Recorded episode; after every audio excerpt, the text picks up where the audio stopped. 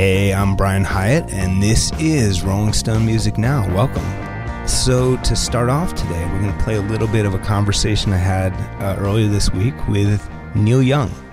He has a new album, Peace Trail. It's actually out today.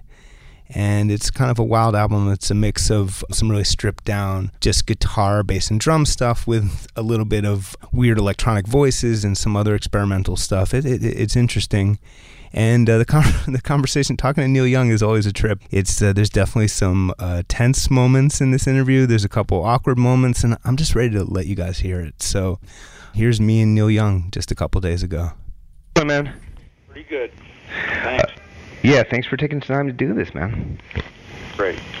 Um, so listen, I uh, I love the the spare sound of this record. Um, I love the way the arrangements work. Uh, I love the songs. I, I was curious since you were doing versions of these songs with Promise of the Real, how you chose to obviously get different musicians to you do the recorded versions. Well, I did the songs with uh, with the musicians on the record first. Got it. The record was made before I played the songs with Promise of the Real. Got it. So we were hearing the cover version then, yeah. Right. Another view of it, just another view. Got it. Um, so, I mean, at the same time, all that said, I mean, you had been collaborating with Promise of the Real before that. So, I mean, how did you decide to do Keltner and and the uh, and the bass player you had on there? How did you pick those musicians to to record this album with? Well, Paul Bushnell and Jimmy Keltner are friends of mine. Jimmy's a really old friend of mine. And they wanted to help me make a record of the songs that I had on my mind. And uh, the boys were out playing. They had the, some of their own gigs. Got it. I had studio time booked, and I was ready to go. Made the decision based on the music. Tell me about writing these songs. I know that you, uh, you know, one of the things that um, other songwriters admire you for, one of the many things really, is your spontaneity and your ability to write quickly and not second guess yourself. I know that Paul McCartney is in awe of your ability to do that. Um, and I think you said that you took that to an even further level, like really spontaneous with the writing. So how did how did that work for you on this on this record? Well, um, it's just the way it is. I, I I just do it that way. You know, I written half of the songs before we started. I had, you know, at least, uh, you know, a glimmer of what they were going to be like, and uh, so I would just get up in the morning and and uh, pick up my guitar and whatever I did, I that was it. I built a song right on that and just wrote about what was on my mind. And you know, I've done a lot of records, made a lot of songs, played a lot of guitars, so it, know, felt good to just uh, I just trust myself, you know. I figure if I can't do it by now, why am I even bothering to uh, to try? I mean, uh, I don't want to go in there and build something and uh, contrive something and work on the on the vocal. Right. It's not the way I want to do it. So, and I don't make those kind of records, and that, that, that's obvious. So, uh, although I'm not saying that I never will, I'm not saying I won't uh, spend a lot of time in the studio like I just did on Earth. Earth was a, you know, I was four months in the studio making that record.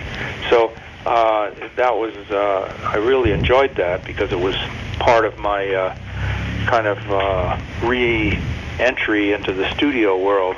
Hmm.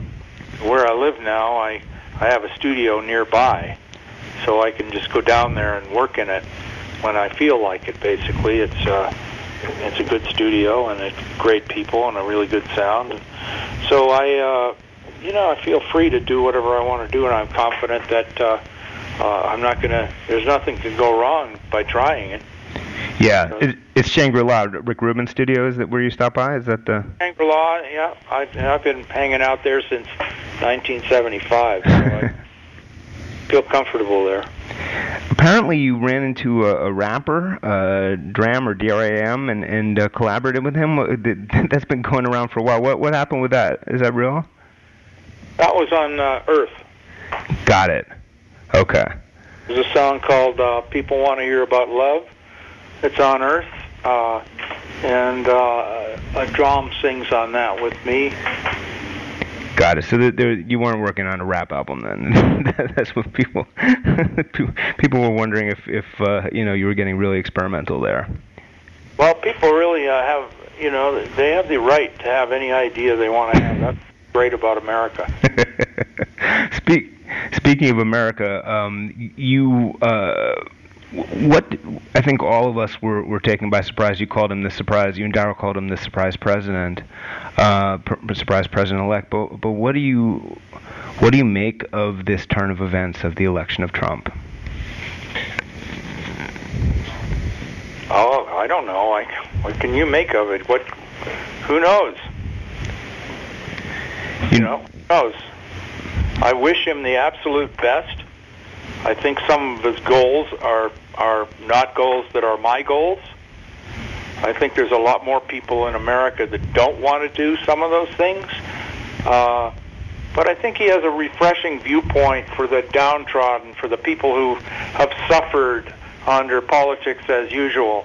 And it's it's up to him to show if he can satisfy uh, all of the uh, hopes that he's created in these people and the things that he said. I, I, I wish him absolutely the best with that. And uh, on the other side of the coin, I hope he fails miserably with all of his bad ideas about, uh, about uh, you know, like deciding that some people can come in the country uh, because of a, one religion and some people have to stay out because of another one. I think those ideas are antiques. And I, I think, uh, although I have a great respect for antiques, and I think that they should be, uh, uh, you know, taken care of. I don't believe they should be used every day. Uh, terrorist suicide hang gliders. You obviously, uh, I, well, I shouldn't say obviously. Not, nothing's obvious, but it, I would imagine that that was partly inspired by some of the the fears that Trump and people like him were stoking on the campaign trail. Correct? Well, Trump has nothing to do with anything that I that directly. Mm-hmm. Uh, people who are who feel like that are are uh, they're there, and uh, and they have to be recognized for who they are, and treated like you know with some due respect for for their views. But that doesn't mean you have to to. Uh, no one has to agree with them, and we'll fight them everywhere and anytime with at every opportunity. I would imagine that this inauguration day, mm. there's going to be a lot of action on the streets around the world, but most particularly in this country. Yeah. Uh, well, th- listen, you know, a lot of people are, are, are very scared, you know. Well, I feel like there's a lot of ideas that I don't agree with. Yeah. But that I have a voice, and I know uh, that uh, almost three million more people voted for Hillary Clinton than voted for Donald Trump. Now that doesn't mean that I would have voted for Hillary Clinton if I had a vote. Right. Canadian. it doesn't mean that. It just means that candidate A beat the hell out of candidate B. But because of the way the system is set up, candidate B won. Right, of course. And candidate B is one of the greatest uh, uh, players and dealers in the game. So he understood the value of certain states and certain things and their values like on the monopoly board what you could do with those if you put together all of them. And he played a very smart game. So we have to respect that there's you know there's an intellect at work there that we may not totally understand. And i don't i don't dismiss completely that that something good could come of this on some levels. So uh you know. That's fair enough. Don't like it. I don't like any of that stuff, and I'll fight everything that uh, uh, that you know that I don't agree with. I'll be vocal about it, and I'll stand with those who who who are against it too. I mean, like a lot of environmental problems seem to be on the horizon with this uh, rear view mirror view, and uh, there's no. Um, you know, there's there's things that are more important than a three month window of profit. Yeah, yeah. Well, And you know, I think it's up to uh, America and the electoral college now to decide whether um, whether the candidate is up to the job. Yeah. And that's what they're supposed to do. So if everything works, then they'll make the right decision, and, and uh, everything will be great. You figure it out. uh, this this album betrays uh, some mixed feelings about technology at, at best, and I thought that was some of the most interesting stuff on the record. I mean, what, uh, you you you allude to this, but what do you think iPhones are, are doing to humanity, or just you know the idea that people are staring at their phones instead of interacting? You you kind of reference them on at one point. It's just the landscape. I prefer to talk to people. I like I like talking to people. I don't like holding a phone up to my ear. I'm on a speakerphone with you right now, but it's leaning up against a piece of wood, so you sound better. and uh, so, you know, that's the way I like to do it. I abandoned email uh, a while ago. Don't do that anymore. I, I I use the internet. It's a great source of things. Uh, you know, finding out information, uh, watching live streams of of uh, actions here and there around the country, watching things happen that you never see on regular TV because their sponsorship uh, is all corporate, and so corporate controls the news media. So everything you see on Fox or NBC or any of these, you know, whatever they are, I don't even, you know, the, everything you see there is, is, you know, it's slanted one way or the other. Uh, so seeing what the people do is interesting to me. I want to see what the people are doing. I want to see what's really happening without having some watered down, uh, made up uh, commentator telling me what they think I should know. I Yeah. just like to watch what's really happening. And there's a lot of great activism going on out there. There's there's uh, drone channels. There's uh, there's people doing live streams, and then there's independent views uh, of the world uh, happening. On uh, oh, sorry, man, I didn't mean, mean to interrupt. Um, on on my pledge, uh, you the character on my pledge says uh, t- talks about being uh, lost in this generation, uh, left me behind. It seems obviously that's a character, but does that is that ever a way that you feel? Does it reflect any part of your own feelings? I'm a I'm a spectator. I'm not in that new generation. I'm watching what's happening. I, I'm kind of trying to get a grip on it. Yeah, I, I look at it. If, what if I just dropped in here from outer space? What would I think? Uh, you know, remember hula hoops? Everybody had a hula hoop. I don't know if you remember that. This was in the 50s. Of course you don't. But everybody had hula hoops. It was like a craze. Right. And they were all. Everybody was doing this for months. You'd see hula hoops everywhere. And it kind of reminds me of that with uh, with phones. Yeah. Walking around, everybody's got their device. They're doing this and that. Can you imagine that that's going to last really a long time? I, I don't see it. I think something's going to replace that. Well, you know, maybe something people probably start jamming something straight into their eyeballs or something. You know what I mean? Well, you know, or use their eyeballs. that would be a preferable, yes. that might be too much to ask, Neil. We got pretty good equipment on board already. I don't need all that shit.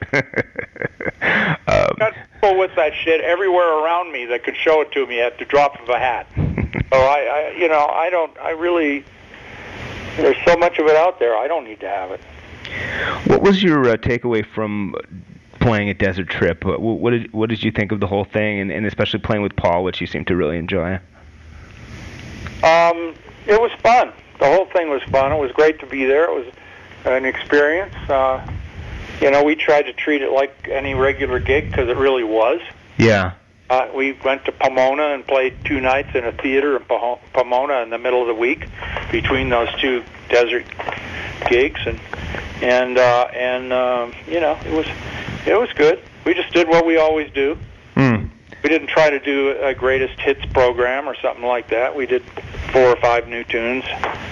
We just uh, it's just who we are. That's what we're doing. If they wanted us, they got us. Do you do you think whatever your next gigs are, will you be back with Promise of the Real? Have you have you thought about that? I hope so. But but it's hard to see that far into the future. I'm actually uh, just just focusing now on uh, recordings for a while. Oh, interesting. Well, I was going to ask you because it, it at one point it seemed like you were going to be touring in the early part of next year, and then it looks like you've pulled back from that. Is is that to focus on the studio? Is that the idea? I, I got a lot of things going on right now. I'm, you know, I'm writing. I have have got, I've got a, um, a, a series on, uh, you know, a television series that I'm working on. That's uh, uh, about my uh, adventure, the adventures of my electric car crossing North America, which is kind of interesting. Oh yeah. And uh, and we're working on that. As a matter of fact, that's what I'm doing uh, later today here. Uh, I'm in Colorado, and we're doing some uh, reviewing. Um, but uh, you know, I got a lot to do without touring, and I toured a lot. The last four or five years, I really toured a lot, and I just got to a point where I thought I'd take a break and uh, focus on things that will uh, will endure, like making a really uh, making a studio record, and uh, you know when that. Uh, uh, you know, I, I enjoy doing that right now. I got a good place to do it. I got a great band. I got Promise of the Real, and we've already started on making the record. So. Ah, okay. So that you, you're literally already recording your next record. Halfway finished. Holy shit! And with Promise of the Real, that's very exciting. Cool. Uh, and and would you is the idea to put that out fast to to really speed to, to go on do it the old-fashioned way? No, there's no idea. okay. There's no idea. When the record is finished, we're going to put it out. Yeah. Yeah. Put it out or the worst time to put it out, but that's when it's coming out. I mean, that's you know, listen in the you know in the '60s and the I mean people people didn't wait as long between records. That's a modern idea that people should wait a long time between records. You know, as you know. Yeah. Well, you know, like I don't know when all that happened. what what I is didn't have time. I didn't have time to wait that long. And you're listening to Rolling Stone Music Now. That was uh, me and Neil Young chatting. We're going to have a little bit more of that in a bit. Uh, but first, we're going to take a break and we'll be right back.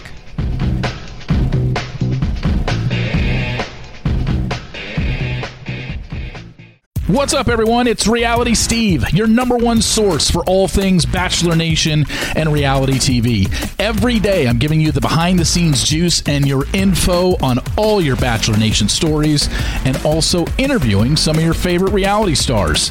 My name has been synonymous with spoilers, but I'm so much more than that. Give me a listen. The Reality Steve Podcast, part of the Bleav Network. Just search B L E A V on YouTube or wherever you listen. Uh, we've been playing some of my very recent conversation with Neil Young, and we're about to play some more. My favorite parts are the long pauses before each question. Uh, when I ask a question, and then before the answer, there's like a good five second pause. It's it's if you can imagine conducting the interview, there's something really panic inducing about that uh, pause. But anyway, uh, in this next part, I start out by asking Neil about the future of Pono, which is his um, his high definition music device and service. Actually, more of you know it's been a download store. It sounds like it's about to shift directions. So here's the rest of my interview with Neil Young. What is the future of, of Pono in your mind? It's a good good future. I'm uh, we're we're setting up right now uh, uh, partnerships for a Pono high res streaming service.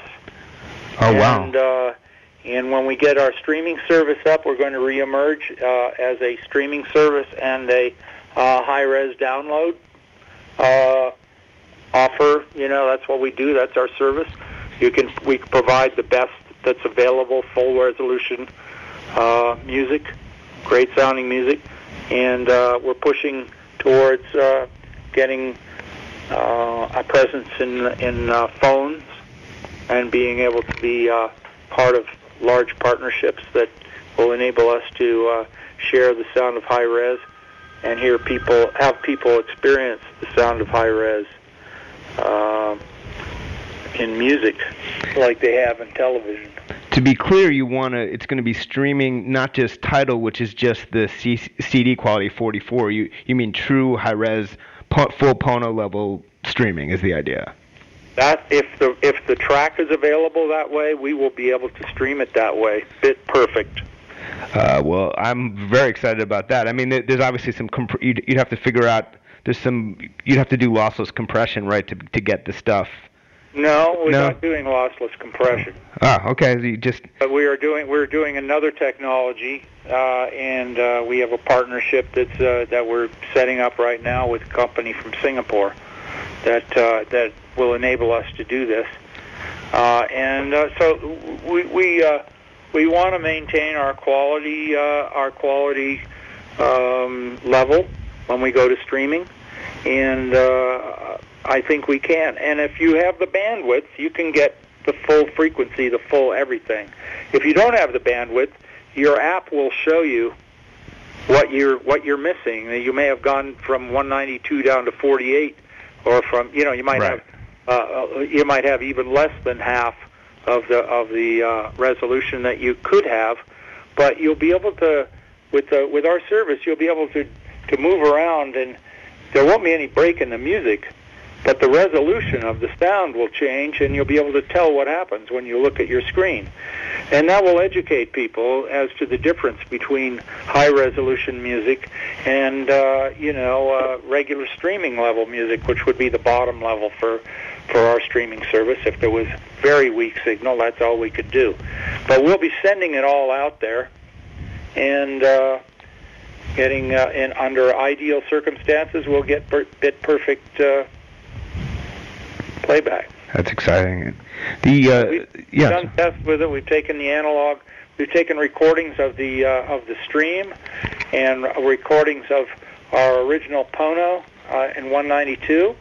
Uh, you know, the highest resolution that we sell, and we've compared them on. Uh, you know, and they phased each other out and disappeared. That Huh. means there's no difference between the two of them, Wow. and that's the physical proof of it. Is if they disappear, Right. It's the same. Yeah. it's the same. That means they phased out.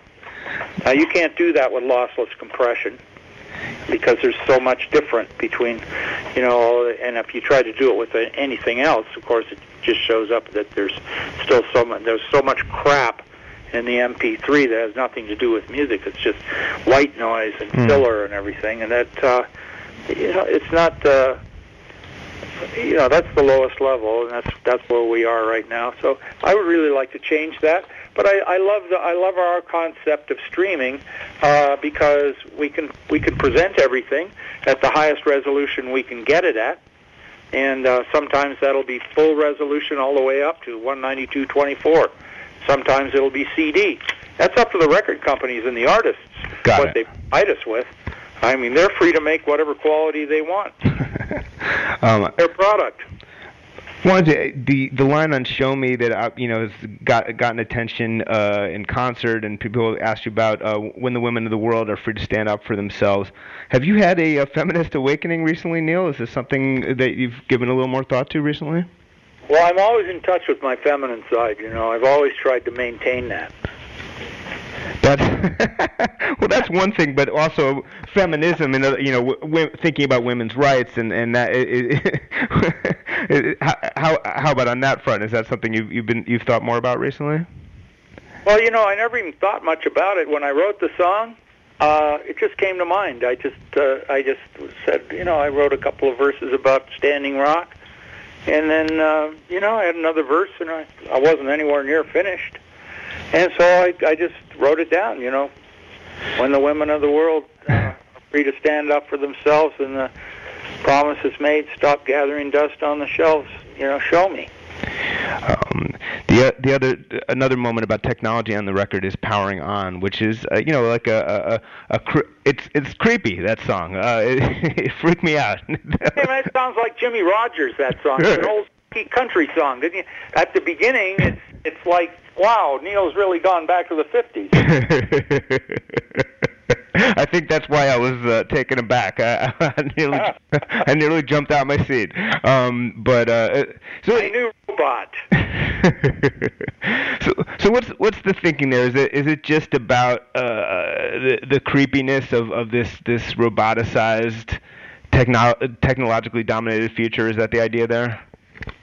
Well, you know, I kind of get sick when I think about logging on. Yeah. There's something repulsive about it. I, I don't feel good about it anymore. Hmm. I, I lived that way for a while, and and I really I couldn't figure out why I was uh, basically unsatisfied and unhappy, and I realized, hey, I'm spending a lot of time sitting here doing this. Yeah. I'm missing, you know, grass is growing, you know, trees are blowing in the wind, the sky is changing, people are talking to me. Well, look at that person. All of those things. I miss that. You know, I, I miss the animals. I miss everything real. So I realized that, you know, uh, virtually, uh, I was I, I was just kind of living uh, without living, Yeah. and uh, it just didn't make any sense. It, just, it's not satisfying. So I think what I'm getting at, there's a certain sickness to it. In the end, it's kind of nauseating, uh, although it's funny. So all I did was take things that are already there. Yeah. I used Samsung phone. I used voices from my Apple computer. I I wrote the lyrics into the computer, and then Jimmy and I worked out the timing of the way they, they the lyrics fall and where they fall on the beat, and then we just hit the button and it did it. You know, and and uh, you know we, we we just we're using technology uh, to tell a story of how technology is is is sometimes not serving us. yeah. Uh, it's supposed to. Technology is supposed to serve the people. That was the goal of technology. That's the goal of this whole thing. And uh, I don't like this surveillance. I don't like the cloud. I don't like any of this. I don't like everybody to know where I am all the time. I don't like the idea that this phone call is being listened to in Utah. Yeah. I, I don't like, or, or could be. You know, if uh, if some, yeah, God forbid, if we got a crazy president decided to deport me because I was too loud. Who the yeah. hell knows what's going on? I don't know. So I, I, I figure we uh, we just got to uh, make a statement of some kind. You can never get you can never get out of the eye. Yeah. The eye is watching you all the time anyway. Yeah. Every time I, I tried to get a phone that that uh, wasn't connected to the internet, you can't. Yeah. And if you're connected to the internet, every time you make, a call, it's recorded. Yeah, I don't even like thinking about it, to be honest. But yeah. That's it. Yeah. know, that's where that's where we're at. So Yeah. I'm going. This isn't all as great as hey, you know, tell me where you are, and I'll tell you what stores are near you. what what is the uh, what what what thought have you given to the the future of Crazy Horse? I know those guys would like to do at least one more tour with you. Crazy Horse has a huge future. Listen, the future is she is gigantic. no one knows the limits of the future. okay. Uh, so I don't know uh, how to answer that. Is- I think we're all in the same future. Me, Crazy Horse, Promise of the Real, Jimmy Keltner, and Paul Bushnell, uh, every other band in the world, and everybody else. We're all in it. to, well, to make it less abstracted, specific. I mean, uh, is is Billy up to playing? Have you talked to him? Is that? I mean, just to, to make. Fine, he's great. That's great to hear. Actually, Yeah, Yeah, no, seriously, Billy's in great shape. He's fine. that's great. No, we we just uh, you know we have a cycle. Yeah. Crazy Horse has a cycle. If you if you look at Crazy Horse's history and when Crazy Horse played and when they didn't play, you can see that we're still in the pocket. Yeah, yeah. That is it. It it it's uh. I see it as like almost like you're uh, on a revolving, and you just have to revolve back to them. I guess, in my mind at least. That you know, it it just has to get there. Well, however you want to track it. okay. And I mean the same. I, I it seemed to, is is is CSNY. Do you think there's a big anniversary coming up? Could you ever see that happening again? Oh yeah, there's a huge anniversary coming up. Huge. It's terrific. Yeah. So with, love it. Do, is, is that something you could imagine happening again? Playing with those guys? Anything is possible. I wouldn't close the door on anything, literally. That's uh, yeah. And what? How would you sum up this? uh, You know, how would you sum up the, this time of, of your life and career? You, you really you seem optimistic. You seem energetic. I mean, but but uh, uh, wh- where's your head at? Well, how do you see this time of your life? I see a lot of love. Yeah.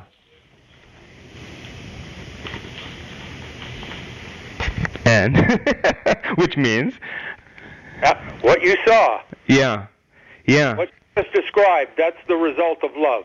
That's the result of having uh, a, a, a group of people around you that love you and support you and and uh, make you feel good about yourself and help to do things and go by your side, talk about things, you know, work with you, try to make things happen, allow you to help them do things. All of those things. They're all it's all love. It's a great thing. The more love the better. It doesn't. I don't. It doesn't seem like retirement is something that uh, is even a, a word that's in your vocabulary. Well, we were just talking about it a few minutes ago. We really were. Yeah. Um, yeah. You know, it takes many forms. Yeah, yeah, uh, right. So you, I mean, you can, you can. The nice thing is you do so many different things musically, and not that you can do this thing like you're not. Maybe you're going to take some time off from the road and do different stuff, and that's, and then change, and then you know, maybe 2000. Do you think that the entire year of of 2017 you might be off the road? Is it going to go that far? Well, I've heard that's possible. Hmm. That might happen because uh, you know I have a lot of things to do, but I wouldn't predict anything because uh, uh, you know it's like sand, you know, sifting sands. You really can't tell what's going to happen. Fortune tellers are going to be as soon as they're discovered, they're going to be, you know, they'll be out of work. Last question, please, Brian. Yeah, no. Um, I mean, uh, you you did you met with Trump, uh, you know, rich guy trying to get, I guess, about Pono a while back. Did anything in that meeting contribute to your whatever optimism you might have about him? Well, you know, he's come to a lot of my shows over the years. Yeah, he's a fan, no Uh, doubt. I found that to be it was nice to see him out there grooving. You know, I could see him in the audience having a good time like everybody else. Um, you know, he uh, I didn't know some of the views that he has, but he's he's a human being. He's got his he's got his way of looking at things, and uh, uh, you know, I. What was the question again? You can have that question again because okay. No, I mean, because you, I, I, I I, lost bel- this golden tower. I got caught my foot on the escalator or something. I don't know what happened. uh, no, I was just asking about because you did meet with him. I think about maybe investing with, in Pono or something like that. Oh yeah, we're going to make music great again. I, there, I said, I said, Don, let's make music great again. No, this was about a year ago, yeah. Uh, half ago. I don't know, something like that. Yeah, maybe it was three years ago. I don't know. uh, Longer? Yeah, I guess it was about two years ago, something like that. yeah. If only you could have distracted him a little more. Yeah. No idea. Obviously, I can't remember it. So, but it was a while ago. Pono was just getting started, and we needed some money, and I thought that uh, it would be. You know, I, I looked at him, and now here's a guy who cares about his legacy. Maybe he'd want to be someone who is responsible for restoring the art of recorded sound. Right. No, he's a great, uh, uh, uh, he has a great uh, uh, uh, reputation or voice, uh, so to say, uh, you know, in his own business. He's like, he's very unique. He does things differently. He does a lot of things that people say are shaky. Uh, you know, I don't know. I haven't researched into everything he's done. But, uh, you know, there's all kinds of people are fascinated with him. You can tell he's a fascinating individual. Everybody is, is writing about him all the time. Yeah. The press couldn't get enough of him during the campaign. You know, so I'm just like them. I wanted. I said, man, maybe this guy can help us. maybe this guy will help Pono make music great again. well, it's too bad you No, couldn't have I- gotten him. Yeah. I'm not suing him or anything. I won't sue Don Trump. I won't sue him for taking that. All right. Well, Neil, I will let you go. Uh, always a pleasure. Thank you so much. Okay, thanks. All right. Have a good one.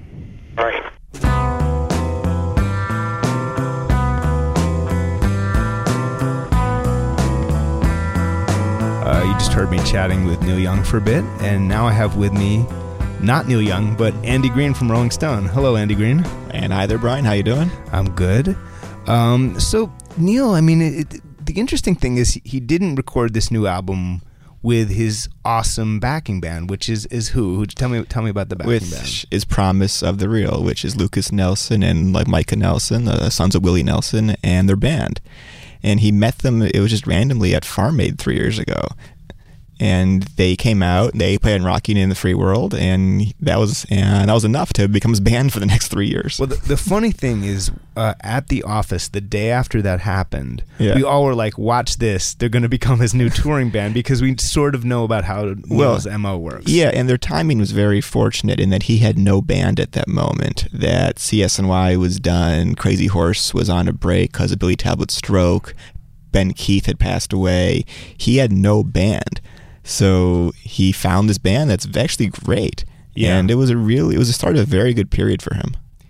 My impression, he says that he didn't use "Promise the Real" on this new album because they weren't available. It, it may be that that's a, a polite fiction, and actually, he just wanted this more spare sound that he has on here. Yeah, I think that with that with this band, it's real studio pros, and Promise the Real are are awesome, but they're not quite as slick as these guys. And sometimes yeah and obviously neil is distinguished between the sort of rough road band of a of a crazy horse and the kind of studio guys he might use on a harvest you know it's he has in his mind and i think that's one of the the things that have, has made neil a great maker of records is that he understands who you use for different kinds of music. He doesn't just force Crazy Horse to try to do the acoustic record, you know. Yeah, yeah, I would definitely agree. And this is Neil back in his real mellow mode, which is nice to hear again. Sort it's not yeah, it's it's I mean, it's not like Harvest mellow, but Yeah, I don't, I, I don't know. I don't, I don't know how No? mellow it is, Andy. I, I think it's kind of, I think it's mellow-ish, but there's a Yeah. lot of electric guitar. It's certainly Yeah. not. It's it, it's somewhere in between. yeah, I think Um, that's fair. But uh, and with some some deeply odd moments as well. As I as I told Neil, I mean, the, there's one track that I listened to that. Uh, the final track that has all these electronic voices on it, um, and it, I, I was kind of like I was listening to it at nighttime, kind of before I went to sleep, and I was I was getting pretty sleepy, and and then um, and then the, the, the, these insane electronic voices like knock me out of my seat. So be careful listening to this record. Uh, what did you make of Neil's answer about Crazy Horse? Which is that he said, for those who hadn't been listening, he, he said that first he had a sort of um, sarcastic answer about the future's unlimited for every band on earth. Right. Um, and then when I made him get specific, and it, it sounded like he thinks there's plenty of time to play with Crazy Horse. Yeah, I sort of worry about that. I'm a Crazy Horse partisan. Yeah. They're my favorite band that he's ever worked with. It's incredible. All three guys are still around and fine. Um, but he says there's time. They're in a cycle. These are men in their early 70s now. Playing some of the most Yeah. ferocious, Right. physical And he was saying 15 years ago he wasn't sure about Crazy Horse in the future because of, of his hearing and the energy it takes. Now that he's 71, I, as a Crazy Horse fan, I'm a little worried that by the time that he comes back to wanting them, they'll, he'll be too old for it. Right. It, it seems like he's refusing to do that math, which is kind of admirable in a way. It's admirable, but lots of other people, if you talk to Tom Petty or Springsteen, they're very aware of the, the, limitations of their age and trying to get things done when they can. right. It, they end up sort of pushing off the acoustic thing because they figure, hey man, I can do the acoustic thing Right. anytime, but uh, maybe I should rock out now. while I'm you know on my yeah. feet. Yeah, so I'm definitely hoping that he comes that he goes back to the horse in like in like a year or so and just one more glorious tour.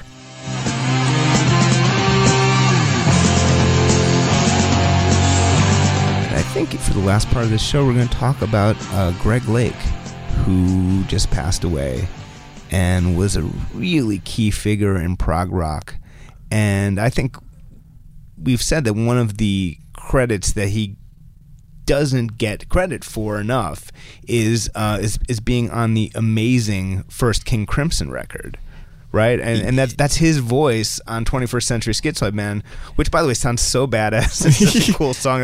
It's the song that, of course, Kanye sampled for Power. Right, and this album is basically the big bang of prog rock. Yeah. It gave birth to the 70s in so many ways. to Where would the disco- 70s where would disco to be- 70s prog, I Okay, should say, which okay. was all birthed out of this. If you, if you talk to the guys in Yes or in Genesis, they pointed this as the one that just changed their whole mindset about music. Right. And he was a key part of it. And he sang every song. And because the band dissolved so quickly and Fripp continued, and Robert Fripp, their guitarist, he carried on, he kept changing members, sort Right. of like Lake's role in it is sort of forgotten. Yeah, it's and it, it's weird because because he's part of Emerson Lake and Palmer. There's a Yeah. there's a there's a certain Right. taint upon him. And poor Emerson Lake and Palmer. I mean, I spoke to Greg, and even he is not a big fan of of some of the group's work. They be, they came to embody everything bad about '70s stadium rock and prog rock. Wait, and your argument is that um, early ELP is, is good, right? It's much better than latter day stuff. But then those first few albums are very strong. I would argue. It's just it got so bombastic. And like every punk band would just cite them as the reason that they became a punk band, and every rock documentary would just make fun of them, and that they were just like attacked by everybody. But Greg, if you hear "Lucky Man," it's a beautiful song. I mean, And the funny thing is, when you talk to him, he he isn't he himself is not pretentious, is not pompous. Yeah. But th- right, I mean that's the that's the thing. Yeah, I talked to him three years ago. I didn't know what to expect, but from the minute he got on the phone, he was cracking me up. He was super self-aware. He was self-deprecating. He sort of understood his role in in history and and the perception of him, and was just laughing about it. He was a really great guy.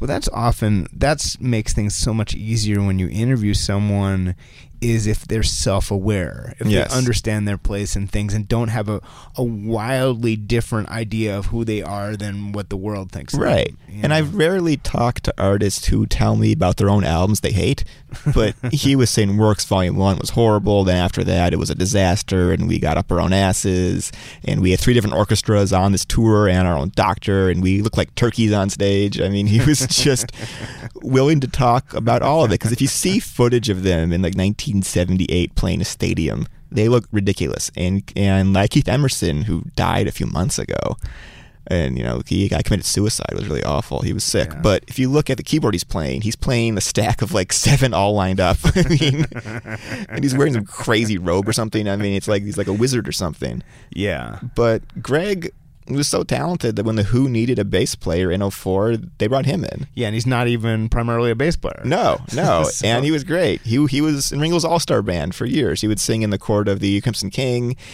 Uh, he would sing Lucky Man. He would play guitar on, on the Yellow Submarine. I mean, he was willing to do whatever. And what really haunted him, what he talked about to me, what he was upset about, was that ELP just didn't tour. They broke up in '79. They reformed briefly with a different drummer in the mid '80s, Powell. So they were ELP, but with a different P. Do you think that was a requirement uh, They- for that member? They swear that they didn't even realize until after Cozy Powell's and number was hired that they're still ELP. But it was a really it was it was I it, find that highly it was like wanted a a like prog rock drummer that is fantastic, but his last name starts with P, and they and they got one. Uh, then they reformed briefly in the '90s. They broke up in '98, and Greg wanted to keep doing shows, but they refused. They just didn't like each other. So he was sort of cast aside from the oldies world for a very long time. He couldn't really be Greg Lake if it wasn't if, if he wasn't playing with Keith Right. and Carl and he wanted King Crimson to do something. He wanted he thought that the first lineup they should reunite and play the first album. yeah, that would have been so It would have been Yeah. incredible, but Robert Fripp has no interest in it. And strangely enough, a few months ago, he started playing in the court of the Crimson King f- at, at his concerts, which he didn't touched it in like 45 years or something. Yeah. So it's a weird thing. But Yeah. not with Lake, with his current lineup of the band. it's it's interesting. I mean, what what would you um, what would you tell someone who isn't f- super familiar with Greg Lake? What what would you tell them to listen to to, to get a, a good idea and, and to find something that they might actually like despite the preconceptions? Well, I think the first King Crimson record, I think I think anybody sure. can like that. I mean, Yeah, it's, sort pro- of the hipster prog record. Let's face it. It is, and you can hear, and it, it's very heavy. There's like cream type like guitar and bass on it. It's really aggressive. And the first couple records by uh, ELP, Uh huh. What makes them good and the later stuff not? the songs were shorter. It was less bombastic. They, you know, I think prog in like '72 is very different than prog in like '78. It- Yeah. it, got way over the top. And you know, if a, if a song is like 30 minutes long, it's often not going to be great, with a few big exceptions. But when they started out, they were more of an art band, and it was really cool little songs. There's a decent chance that Yes might get into the Rock and Roll Hall of Fame this year. Yeah. Um, is there ever a chance that Emerson, Lake, and Palmer will get into the Rock and Well, Roll Hall of Fame? Well, King Crimson aren't in the Hall of Fame. Well, that's yeah. And if they'd gotten in before he died, they could have reunited they they've been played since 1969. Yeah. If they could have had the original King Crimson play, it would have been great. And the Hall of Fame, they're just they've been very slow with prog bands. Let's Yes. put it that way. But it's it's starting. Genesis, right. Rush, but they brought yes, yeah. And all three of those were groups that had pop hits in the 80s. right. and uh and like King Crimson, as awesome as they are, they they had no new wave period. They they had no owner of a lonely heart type period. it, yeah. So I'm just trying to. I'm laughing because I'm trying to imagine that. I'm trying to imagine Fripp trying to write a, write a uh, a pop hit. it um, sounds crazy, but if you look at early at the the at the very early 80s, you had Asia's heat of the moment. you had yes, they had owner of a lonely heart. You had Genesis with all these pop hits. So yeah, and you had Rush with Tom Sawyer and stuff. Yeah, yeah. So yeah, King, King Crimson missed out. But I noticed you skipped over. So Emerson, Lake and Palmer, you think will never be in the Rock and Roll Hall of Fame? if they're still around, if they're still doing Hall of Fame in like 30 years, maybe it's just it's just the critics hate them. Yeah. Yeah, they So- symbolize. I mean, Yeah. like you said, in, in every documentary, Yeah. when when they have to explain why punk is coming, be like rock had grown pompous, and then, Yeah. and then they show them in like forty foot capes and like mm-hmm. you know, Right. Yeah, yeah. They weren't the ones who had the ice skating tour though. They're- they're- That was Rick Wakeman. That was King Arthur on Ice in 1975. he left Yes to do King Arthur on Ice. I feel that King Arthur on Ice is probably the greatest moment of rock and roll history. and You I- should I, I just you should go that. onto YouTube and watch this stuff. It is hysterical. we recommend yes that, that is the rec, you know um, and RIP Greg Lake but also go and watch King Arthur on, on ice and in tribute to the general uh, genre of prog Yes. anyway so this has been uh, Rolling Stone Music Now. We'll be back next Friday at 1 p.m. in the meantime please go to rollingstone.com slash podcasts and download all of our episodes or do it wherever you get your podcasts. And we'll see you next week. Thanks for being here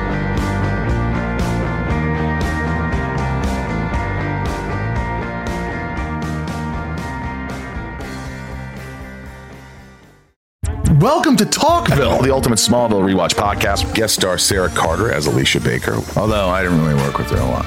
But Tom did, and they had some real big smoochy scenes. Yeah. Can we talk about that? Could there be any more sex? What was a three page makeout scene that just kept going? Good Lord. We get it.